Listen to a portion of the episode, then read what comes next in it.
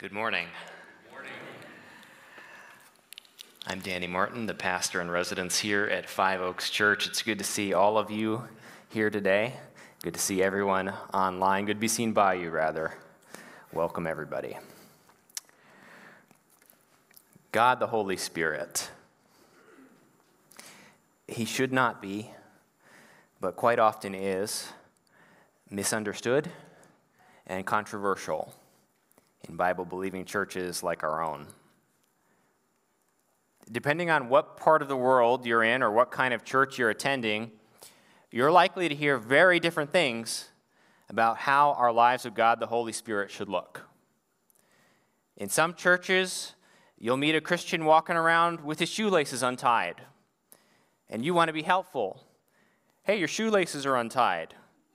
He's like, Yes, in my 5 a.m. prayer this morning, the Lord, through the Holy Spirit, did not reveal that I can tie my shoes today. if you ever want someone to go away, just say something like that to them. they will moonwalk out of there. In other places, you start talking too much about the Holy Spirit and a Christian's relationship with Him, and people get a little twitchy, get a little uncomfortable. Don't talk about the Holy Spirit so much. Haven't you heard of those weirdos who don't tie their shoes? We can't have our kids around extremists who don't tie their shoes, trying to get them off Velcro. took a moment, took a moment, found it. Many of us who've been around here for a while would probably say that at Five Oaks, when it comes to God the Holy Spirit, we like our shoes tied.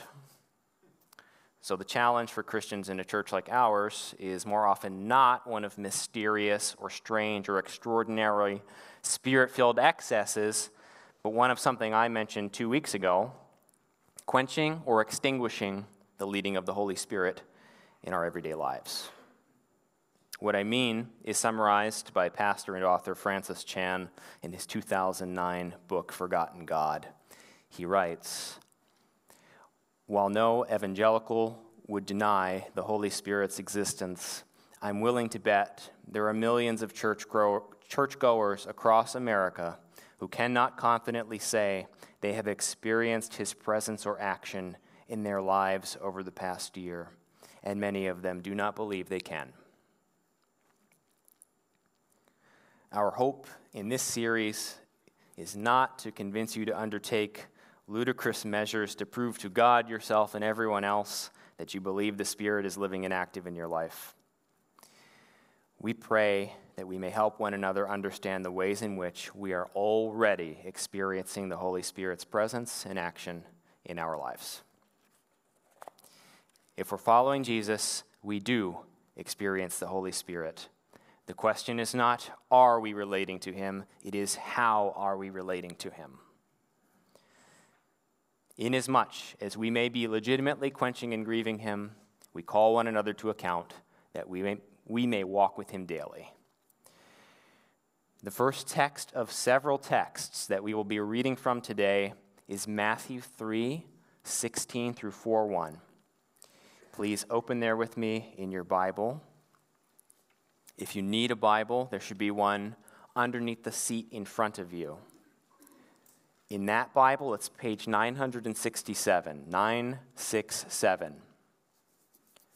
While you're turning to 967, you might also want to put a bookmark in 184, Deuteronomy 8. So 967 and 184 in the Pew Bibles. Deuteronomy 8, Matthew 3:16. I'll remind you that one of our core values at Five Oaks is that although the Bible is at times mysterious to us, it does not need to be a mystery. If we will commit to reading the Bible and asking God to form us through it, His Holy Spirit is ready and willing to do that. God desires to have a relationship with you and to show you the purpose and meaning of your life in His story. And one of the ways He does this is through regular, disciplined reading of the Bible. Matthew 3:16. The baptism of Jesus by his cousin John the Baptist, it's the beginning of his ministry. We read, As soon as Jesus was baptized, he went up out of the water. At that moment, heaven was opened, and he saw the Spirit of God descending like a dove and alighting on him. And a voice from heaven said, This is my Son, whom I love. With him I am well pleased. Then Jesus was led by the Spirit into the wilderness to be tempted by the devil. If you're able and willing, please read aloud with me the prayer that's going to come up on the screen here. Almighty God, by your Holy Spirit, illumine the sacred page, we pray, that our minds may be opened to receive your word, our hearts taught to love it, and our will strengthened to obey it. Through Jesus Christ our Lord. Holy Spirit, sent by the Father, just as you led Jesus the Son into the wilderness, you have called us to walk in step with you. In the same way that Jesus turned to you and your revealed word to conquer the enemy, let us also turn to it. In the same way that Jesus discerned your leading and followed, help us also to discern your leading and follow. This we ask in Jesus' name. Amen. So the Holy Spirit leads Jesus into the desert wilderness to fast and endure temptation. This provides us a template for spiritual discernment and understanding the leading of God's Holy Spirit. It shows us that the Bible provides guardrails for understanding God the Holy Spirit's leading. Jesus is baptized, and the Holy Spirit descends on him like a dove to inaugurate his ministry. Immediately after, the same Holy Spirit leads Jesus into the desert wilderness to be tested by the devil. For 40 days, Jesus does not eat. Note in chapter 4, verse 2, the Bible only says he was hungry. Jesus did drink water. After 40 days of not eating in the desert wilderness, Jesus was alive, but certainly in rough shape. These 40 days mirror the 40 years the nation of Israel wandered in the wilderness after God rescued them from Egypt. We can't talk about it right now because it's a whole separate sermon. It's worth writing down. In Matthew's gospel, Jesus represents faithful Israel. He endured what Israel endured and succeeded where Israel failed. I'll say that one more time. In Matthew's gospel, Jesus represents faithful Israel. He endured what Israel endured and succeeded where Israel failed. So the devil tempts Jesus when he is physically at his weakest, because that's what predators do. God the Holy Spirit drove God the Son into the wilderness to fast, not to eat. And the devil's first temptation is for him to abuse his miraculous powers so as to violate the fast that the Spirit drove him to. We read in Matthew 4, verse 3. The tempter came to him and said, If you're the Son of God, tell these stones to become bread. Jesus replies by quoting the Bible in Matthew 4 4. Jesus answered, It is written in Deuteronomy 8 Man shall not live on bread alone, but on every word that comes from the mouth of God. You might think, well, that's a cool clapback, Jesus, but who cares? If you have the power to turn rocks into food and you're hungry, why wouldn't you? The answer comes from expanding Jesus' reference to Deuteronomy 8 1 through 3. A technique of the ancient rabbis was to appeal to a single phrase from the scripture, but actually they're appealing to the whole story when they do this. It seems that's what Jesus is doing here. So go back to Deuteronomy 8. Moses is talking to Israel. And it says, starting in verse 2 Remember how the Lord your God led you all the way into the wilderness these 40 years to humble and test you in order to know what was in your heart, whether or not you would keep his commands. He humbled you, causing you to hunger, and then feeding you with manna, which neither you nor your ancestors had known, to teach you this that man does not live on bread alone, but on every word that comes from the mouth of the Lord. Jesus was called, like Israel had been called, to trust in God the Father's provision. The devil's temptation then was for Jesus to trust in his own power. Jesus discerned that the Holy Spirit's specific leading for him was to trust in the Father's provision, and it was confirmed by the biblical guardrails of Deuteronomy 8. Then the devil quotes a scripture to Jesus, which really gets my goat because it's one of my personal favorites, and I don't like the devil misquoting scriptures I like. Psalm 91.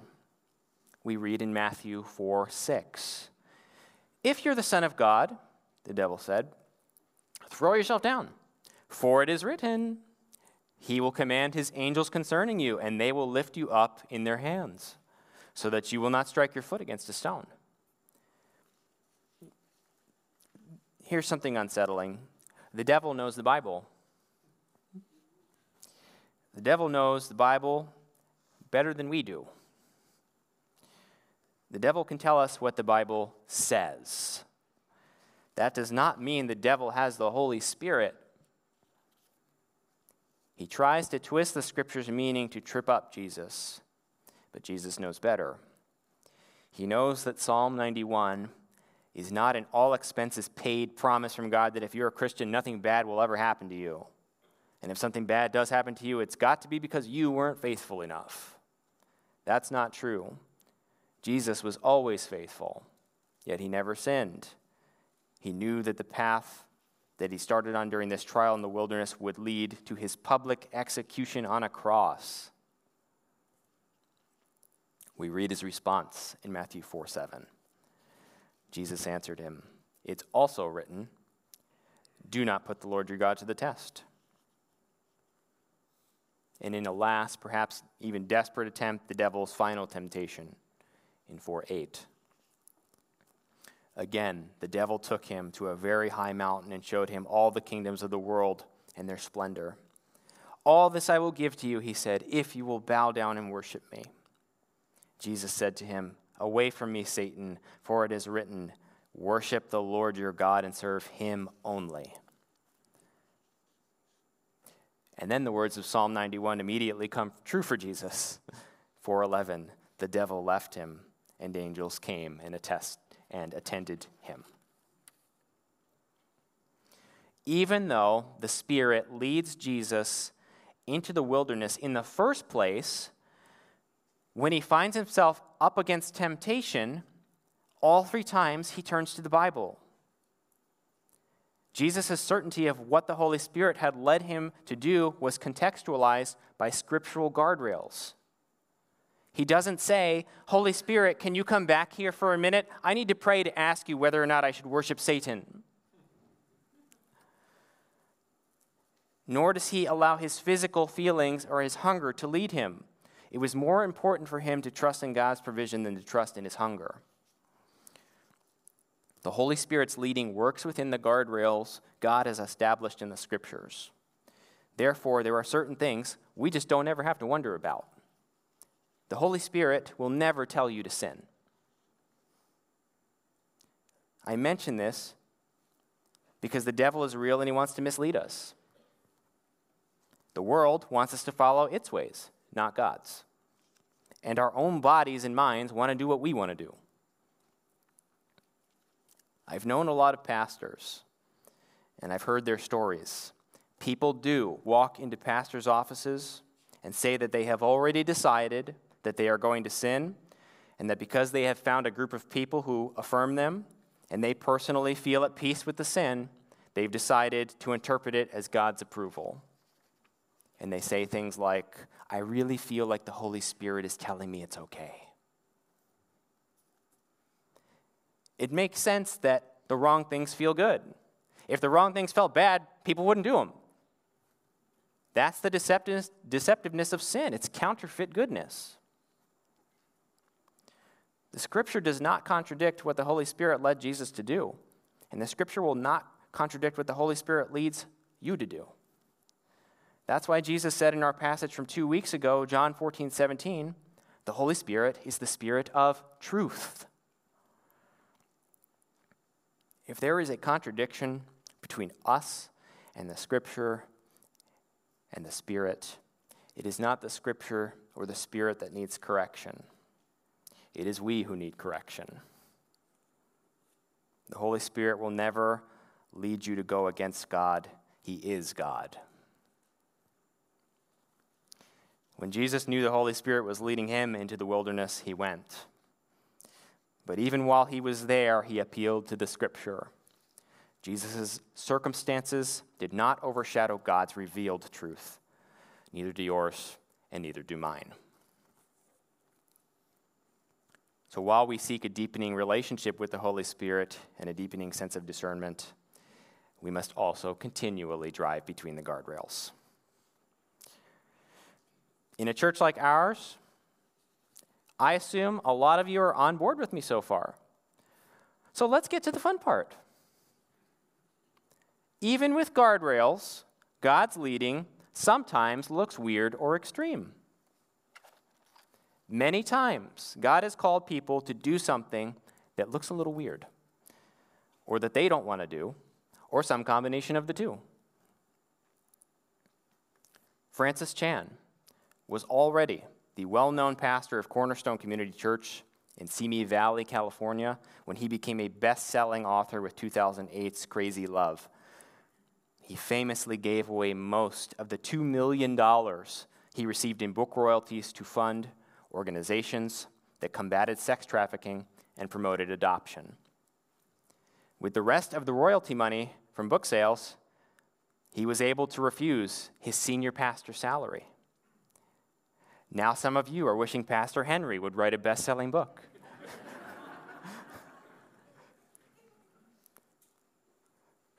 Under Francis Chan's leadership, Cornerstone grew from 20 people in a living room in 1994 to 6,000 in a megachurch in 2010.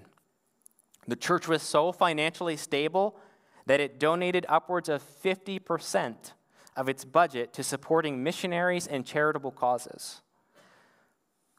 So Francis Chan shocked the Christian world when in 2010 he resigned. More shocking, it shouldn't be, but more shocking was that there was nothing suspicious going on. Nothing weird with the royalties, no cooked books, no spiritual abuse going on at church, no marital failure, no cover ups, no smoking guns.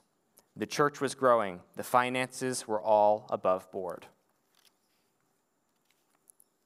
Encouraged by his wife, and with four kids in tow, four, the unemployed Francis Chan traveled to places where following Jesus is dangerous.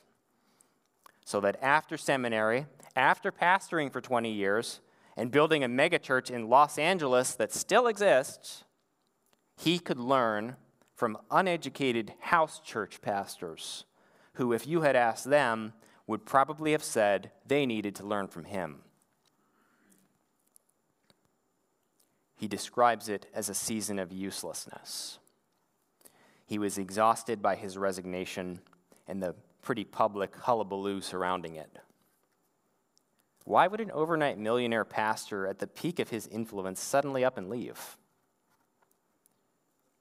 Part of the answer concerns a second book he published before his resignation. It's the book we quoted from at the start of this message. It's called Forgotten God Reversing Our Tragic Neglect of the Holy Spirit. Francis and his wife discerned through the Holy Spirit that God was leading their family to leave their large, influential church in SoCal and to start a house church movement in inner city San Francisco, which they are still doing today.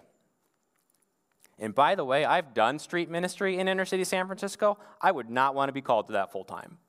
Okay? I'd be like Moses, Lord, send somebody else, please. Speaking of people who probably wish God had sent someone else, the prophet Ezekiel. In Ezekiel 4, God tells the prophet Ezekiel that as an object lesson to the rebellious people of Judah, Ezekiel was to lay on his side for over a year. God even goes so far as to specify how much bread and water Ezekiel was to consume during this time with this added twist. Ezekiel was to use his own leavings to fuel the fire for cooking his daily bread. And when he objects to having to do this, God replies in Ezekiel 4:15, "Very well. I will let you bake your bread over cow dung instead." If you've ever wondered whether or not God has a sense of humor, this is your sign. Ezekiel 4. I don't care what language you speak, I don't care what year it is. There's no time or place in history where people would walk by that and say that's normal. And this sort of thing isn't just limited to Jesus himself or big names from the Old Testament. The Holy Spirit's work in God's people always looks weird to outsiders. Turn over to Acts chapter 2 in your Bibles. It's page 1091 in the Pew Bibles. Acts chapter 2. If you need it's four books to the right of Matthew.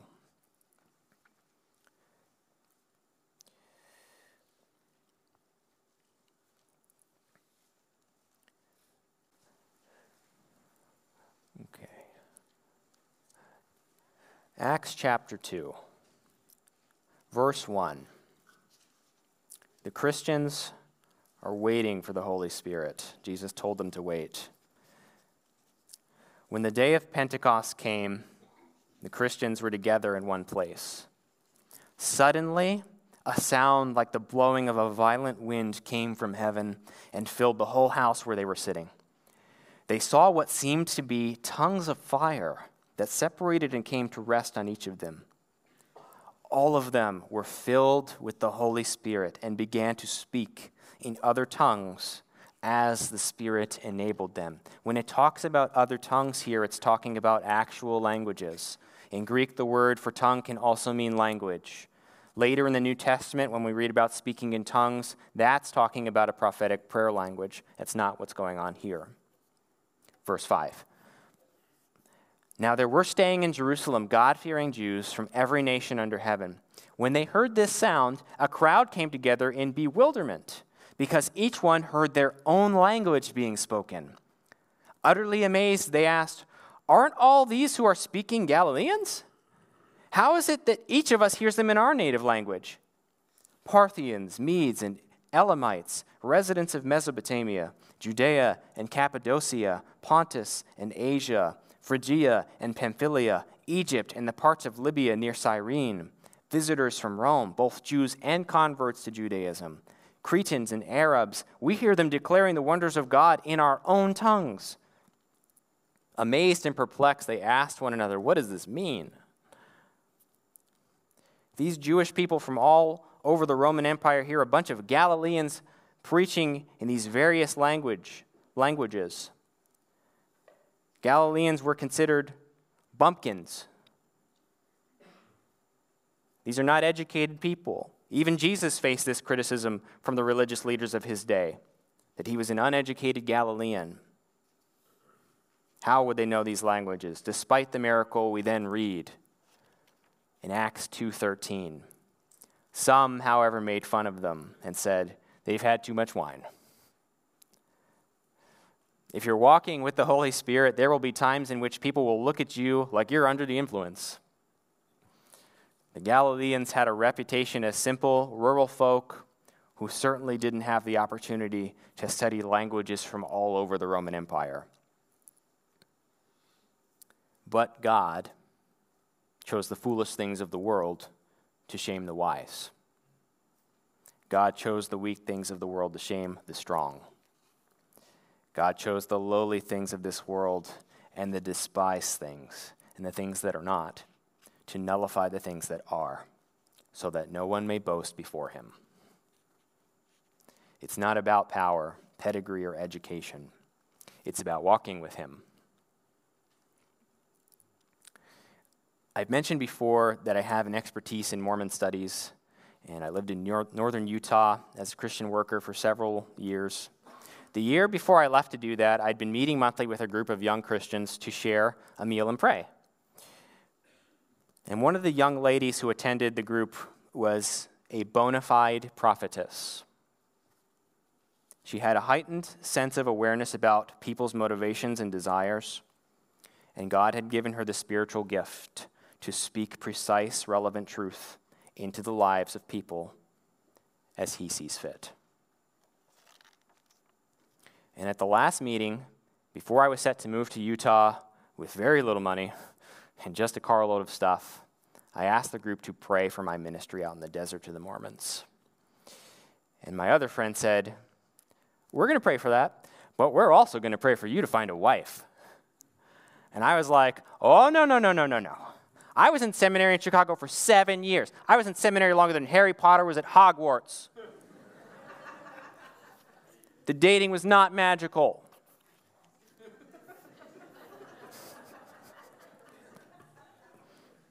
I was tired of getting burned. I wanted to focus on ministry. Enough.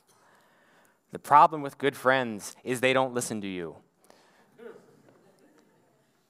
So they didn't listen. They prayed for my work in Utah. And they also prayed for me to meet my wife. And my friend the prophetess had a strange insight while they prayed for me. She said that the Lord gave her a vision that I would meet my wife soon and that she was afraid of the sun. That was weird. But I believe the Holy Spirit speaks to God's people through God's people. I want to respect 1 Thessalonians 5 when it says, starting in verse 19, do not quench the Spirit. Do not treat prophecies with contempt, but test them all. Hold on to what's good, reject every kind of evil. About four weeks later, I was on an online dating app, which I had used on and off for six years. Set, it, set the location to Utah to try to meet one of the five single Christian girls in Utah.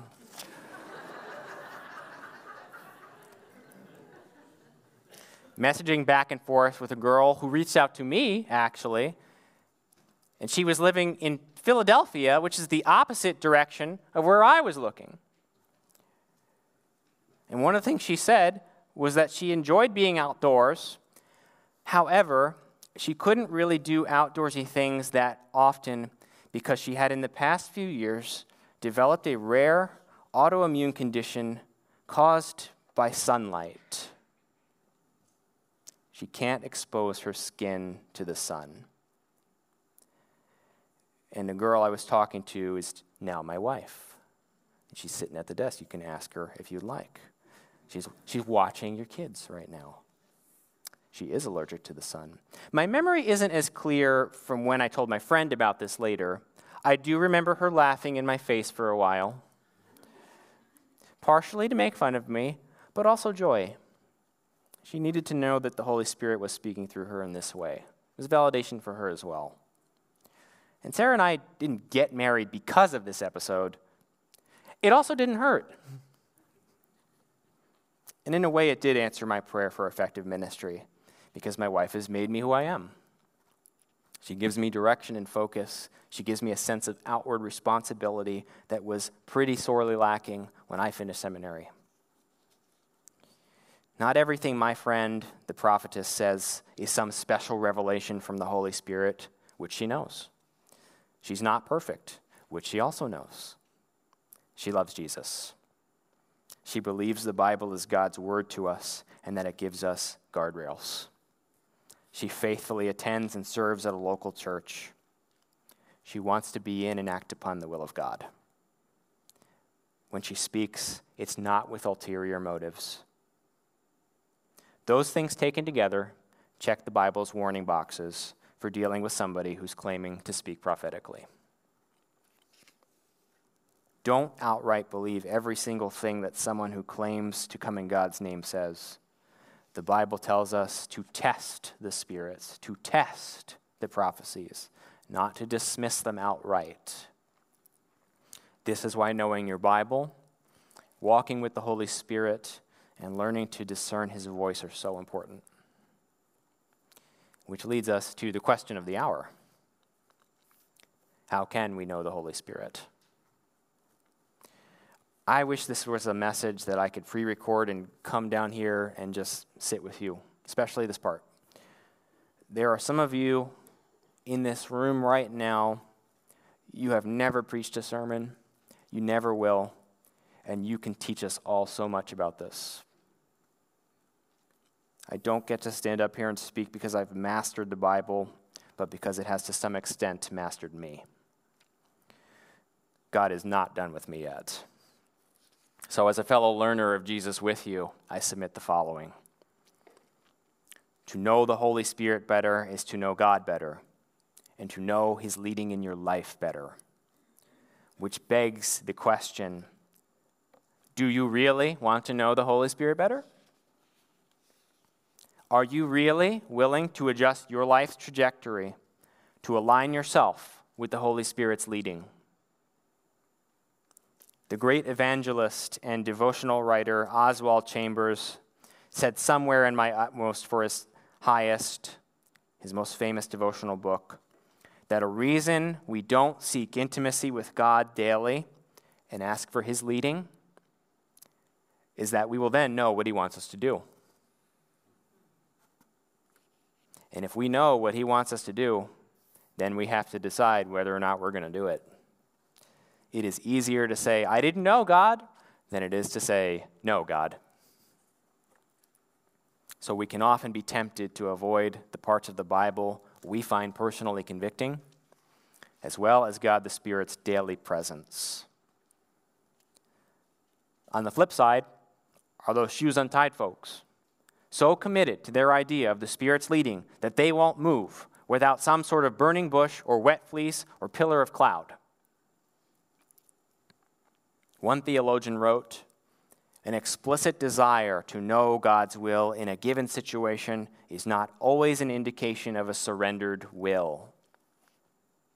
The reason some of us are tempted to want exact directions about what precisely God wants us to do all the time is the same reason some folks won't tie their shoes unless God tells them to. It's not because we trust Him, it's because we don't trust Him and we're trying to find a way to control our lives, we've decided to hedge our bets with God. But even Jesus said in Mark 13 that he didn't know the day or the hour of the second coming. Clearly, then, the Holy Spirit is not going to reveal everything to us. Jesus' response to this quandary is as simple and as complicated as this Don't worry. In Matthew 6, Jesus talks about how people are often tempted to scramble and to store up resources so they don't have to worry about daily provisions of food and clothing.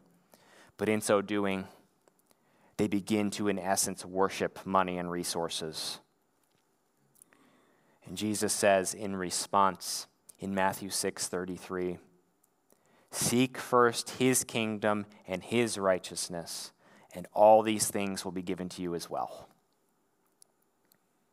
Therefore, don't worry about tomorrow. Tomorrow will worry about itself. Each day has enough trouble of its own. Seek Him first, and this will free you from worrying about whether or not at some point in the past you completely derailed God's will for your life.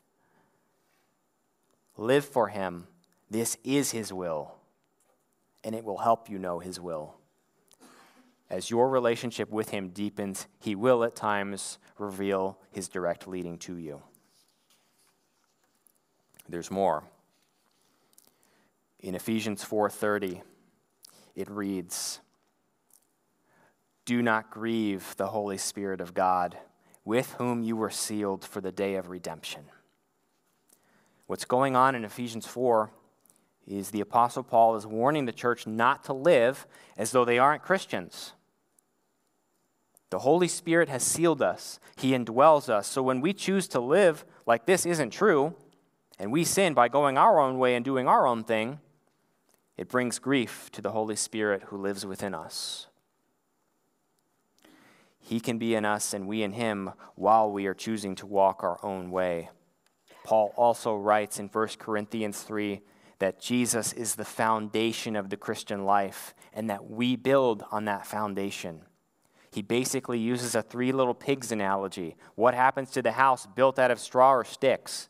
It gets blown down. The brick house is the one that keeps the wolf out.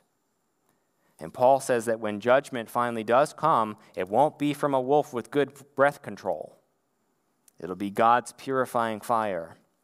And he says this starting in 1 Corinthians 3:13. The fire will test the quality of each person's work. If what has been built survives, the builder will receive a reward. If it's burned up, the builder will suffer loss, but yet will be saved, even though only as one escaping through the flames. Escaping through the flames. It is possible for you to baseball slide into heaven with your butt on fire. You made it, but you look all crispy.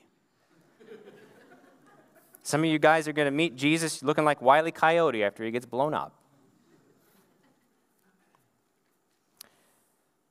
God has a calling for you. He has a purpose for your life. There's something He wants to heal you from. He doesn't just want us receiving stuff from Him, He wants us receiving relationship with Him and helping others to do the same. We have the Spirit living in us if we are Christians, yet we can live as though we don't. You can be a parent without investing in your kids. You can be a student and graduate with straight C's. You can have a job and do the bare minimum to stay employed. Coming to church is not the same as coming to God. If you want to know God's will and discover his purpose and meaning for your life, if you want to walk in step with the Holy Spirit, good news. Paul tells us exactly how to do it in Romans chapter 12, starting in verse 1. Therefore, I urge you, brothers and sisters, in view of God's mercy, to offer your bodies as a living sacrifice, holy and pleasing to God. This is your true and proper worship. Do not conform to the pattern of this world, but be transformed by the renewing of your mind then you will be able to test and approve what God's will is his good, pleasing, and perfect will. So often we are tempted to believe that in order to know God's will and walk in step with his Spirit, we must learn Greek and Hebrew. We must become overseas missionaries, or we must fill in the blank for whatever sounds holy to you. The truth is that if you want to know God's will and walk in step with His Spirit, it's as simple and as difficult as being a living sacrifice. To cultivate your relationship with the Holy Spirit, worship God when you would rather sleep. Pray when you don't feel like it. Find a place of prayer, whether it is in your house, whether it is in your car or, like the great Susanna Wesley, underneath your own apron in your kitchen with 10 kids running around. Examine the state of your inner life. Join a small group and share your life with others. Serve. Give. Look at the people around you who don't know Jesus. Ask the Holy Spirit who He is leading you to bless. What will you gain? The fruit of the Spirit. A life of purpose and meaning where you're walking in God's will and you won't have to worry that one wrong decision from back when has derailed God's will forever. You'll already be in the will of God. Lastly, if you're a Christian, you do have a relationship with the Holy Spirit. He lives in you. He is a seal guaranteeing God's deposit. If nothing else, if you ever if you don't feel like he's in you sometimes, your changed life is evidence that he is in you. Galatians 5:22. The fruit of the spirit is love, joy, peace, forbearance, kindness, goodness, faithfulness, gentleness, self-control. Against such things there is no law. Those who belong to Christ Jesus have crucified the flesh with its passions and desires. Since we live by the Spirit, let us keep in step with the Spirit. Let us not become conceited, provoking, and envying each other. I consider myself lucky that I was not raised in a Christian home. Because when I read this passage, it is so obvious what the Holy Spirit has done in my life. My wife would tell you he's still doing things in my life. Back when I first met Jesus, I was not gentle. I was not self controlled. I definitely wasn't patient. I can look back at my life and tell you when and how that changed. It was not me and my power. I lived in the same house with the same people, same toxicity, same job, same college. God did not change my circumstances, He changed me immediately, despite everything. If you don't know God, you can through Jesus. Stop building your life out of sticks and straws. He does not promise to change your situation for the better, but He does promise to change you for the better. You can have the guarantee of eternity with God. You can be forgiven of the things you won't forgive yourself of. You can discover the purpose and meaning of your life. You can find a spiritual family to share your life with. If you feel compelled by any of this, what you're feeling is the Holy Spirit. It is His job to compel you, not mine. Even so, you should listen to Him. When I look at who I was and who I am now and how it happened, I'm confident that it is the fruit of the Holy Spirit. In the times that I feel far from Him, in the times when I feel out of His will, I look at what He's done and I know that I am. He guides us and He leads us, even when we're not always sure whether or not He wanted us to tie our shoes this morning. As we begin our time of response, let's take the bread and the cup and remember what Jesus did for us.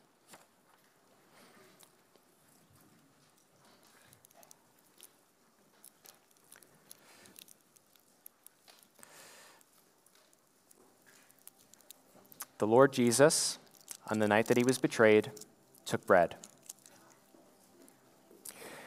And when he had given thanks, he broke it and said, This is my body, which is for you. Do this in remembrance of me. Thank you, Jesus. Let's eat it together.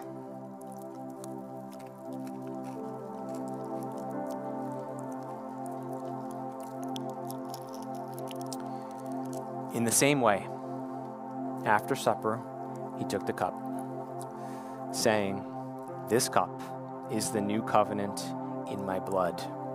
Do this whenever you drink it in remembrance of me. Thank you, Jesus. Let's drink together.